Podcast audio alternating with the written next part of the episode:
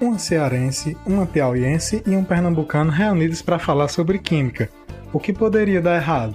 Nesse podcast discutiremos temas como educação e ensino de química, curiosidades sobre esta ciência, personagens históricos e diversos outros. Entrevistas e quizzes também farão parte de nossa programação, além de desmistificarmos diversos assuntos de química presentes no cotidiano. Eu sou Edneide. Eu sou Poliana.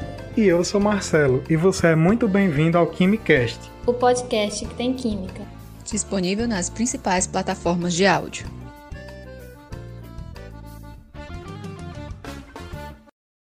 No encontro entre dois cães, geralmente eles se cheiram e com isso obtêm uma riqueza de informações um do outro. Cada cão descobrirá o sexo, a maturidade e o estado hormonal nessa troca de cheiros. Mas além de detectar essas informações, um fato curioso é que fica o registro como uma mistura de assinatura para lembrar caso se encontrem novamente.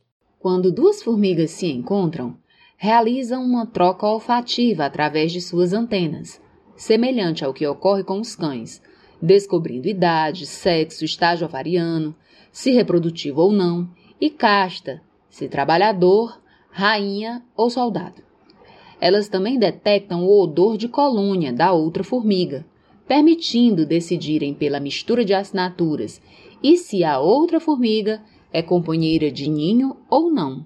Todos os animais produzem sinais químicos na superfície do seu corpo, que são liberados como moléculas voláteis, semelhantes ao cheiro de um perfume que se espalha rapidamente e que carregam as marcas de cheiro específicas de cada animal, sendo estes pré-adaptados para detectar informações químicas do ambiente. Essas moléculas são chamadas de feromônios e é sobre elas que falaremos neste episódio. Sejam todos bem-vindos. A palavra feromônio, que vem do grego feren e significa transferir, e hormon, que significa excitar, ou seja, transferir excitação. A pesquisa moderna de feromônios data de 1959, quando o químico Adolf Butenandt e sua equipe identificou o primeiro feromônio. Os entomologistas notaram que as mariposas fêmeas têm a capacidade extraordinária de excitar mariposas machos, mesmo quando os machos não podem vê-las ou ouvi-las.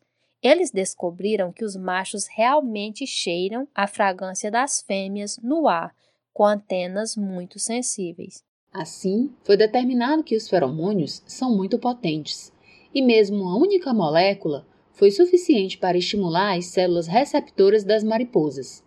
Mais tarde, em meados dos anos 90, vários estudos e pesquisas foram realizados para provar a existência de feromônios em humanos, e descobriu-se que as glândulas apócrinas, aquelas que secretam suor dos humanos, secretam os feromônios e carregam odor característico. Daí, propôs que era possível encontrar feromônios em todo o reino animal. Pode-se classificar os feromônios em quatro diferentes tipos: os feromônios de iniciação, que geralmente afetam as respostas endócrinas e neuroendócrinas, como o início da puberdade, o tempo e início de ciclo menstrual e a interrupção da gravidez. Os feromônios de liberação, que geralmente provocam uma resposta comportamental como a atração sexual. Os feromônios moduladores, que até agora foram descritos exclusivamente para humanos, são pistas quimiosensoriais que modulam o afeto e os feromônios sinalizadores, que têm sido discutidos como sinais químicos que fornecem uma variedade de informações ao receptor, como sexo, status reprodutivo, idade e status de dominância do animal que os enviou. Os feromônios são usados para identificar situações de perigo, localizar comida e promover o acasalamento, uma espécie de sistema de comunicação de modo que os animais dependem dos feromônios para sobreviverem. Em humanos, podem ser definidos como substâncias químicas naturais produzidas por um indivíduo e transferidas pelo ar, e que interferem na fisiologia sexual de outro indivíduo. Acredita-se que eles enviem sinais de cheiros subconscientes para o sexo oposto, que desencadeiam respostas muito poderosas. Os feromônios também são chamados de ectohormônios, ou seja, mensageiros químicos que são transportados para fora do corpo e têm a capacidade de desencadear respostas como mudanças fisiológicas e comportamentais. A detecção de feromônios também pode estar relacionada à atração ou antipatia instantânea, ao ver alguém pela primeira vez. Nos seres humanos, os feromônios são quimicamente semelhantes ao hormônio desidroepiandrosterona, que tem efeitos similares à progesterona e são secretados pelas glândulas apócrinas, que ocorrem nas axilas, face, mamilos e região anal e genital de ambos os sexos. Essas glândulas tornam-se funcionais após atingir a puberdade, o que alguns acreditam que poderia contribuir para que as pessoas desenvolvam atração sexual por outras naquele momento. Vários feromônios humanos foram isolados e estudados, alguns deles considerados eficazes para atrair membros do sexo oposto, e alguns encontrados na natureza afrodisíaca. Um destes feromônios é a androstenona, que pode ser encontrada em porcos e seres humanos, e está presente no suor e na urina, possuindo cheiro desagradável. A androstenona é mais agradável para os homens e é geralmente secretado por estes como um atrativo para as mulheres, especialmente durante o período da ovulação, quando estas são mais sensíveis a este feromônio e também é considerado um efeito positivo para o humor. Por vezes, a androstenona é chamada de feromônio macho alfa.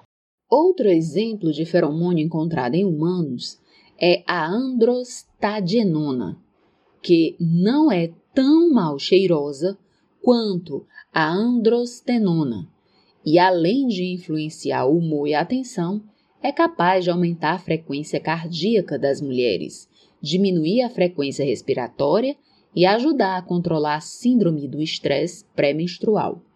Assim, este feromônio do amor é frequentemente usado para aumentar os sentimentos de afeto, intimidade e conforto nas mulheres. Muitas pesquisas abordam a atuação dos feromônios em seres humanos. Além disso, existem diversas teorias que defendem os feromônios como fermento do amor, uma delas diz que o amor à primeira vista é consequência dos feromônios. Além disso, quando nos apaixonamos, segundo essa teoria, vamos nos tornando dependentes das reações químicas que resultam em sensações prazerosas. E a cada ausência prolongada destes feromônios, nos dizemos apaixonados, o que gera ansiedade da paixão, que é a ansiedade em ver o parceiro, causando as chamadas borboletas no estômago. Teoria ou não, é inegável a importância dos feromônios no reino animal, especialmente para nós seres humanos, através dos quais nos desenvolvemos, nos relacionamos e criamos vínculos. Ao final de mais um episódio do nosso Quimicast, o podcast que tem química, gostaríamos de dedicar este episódio a um grande incentivador, colaborador e divulgador do nosso trabalho, ao saudoso professor Odijas de Pinho Ellery, que, no último dia 17, faleceu deixando uma lacuna para os amigos, familiares e principalmente para todos aqueles que tiveram a grata experiência de poder compartilhar da sua convivência. Queremos aqui deixar o registro e dedicar de modo muito especial esse, esse episódio a esse grande amigo. Muito obrigada. Esse foi mais um episódio do KimiCast. Obrigada a todos e até o próximo. Aguardamos você no próximo episódio.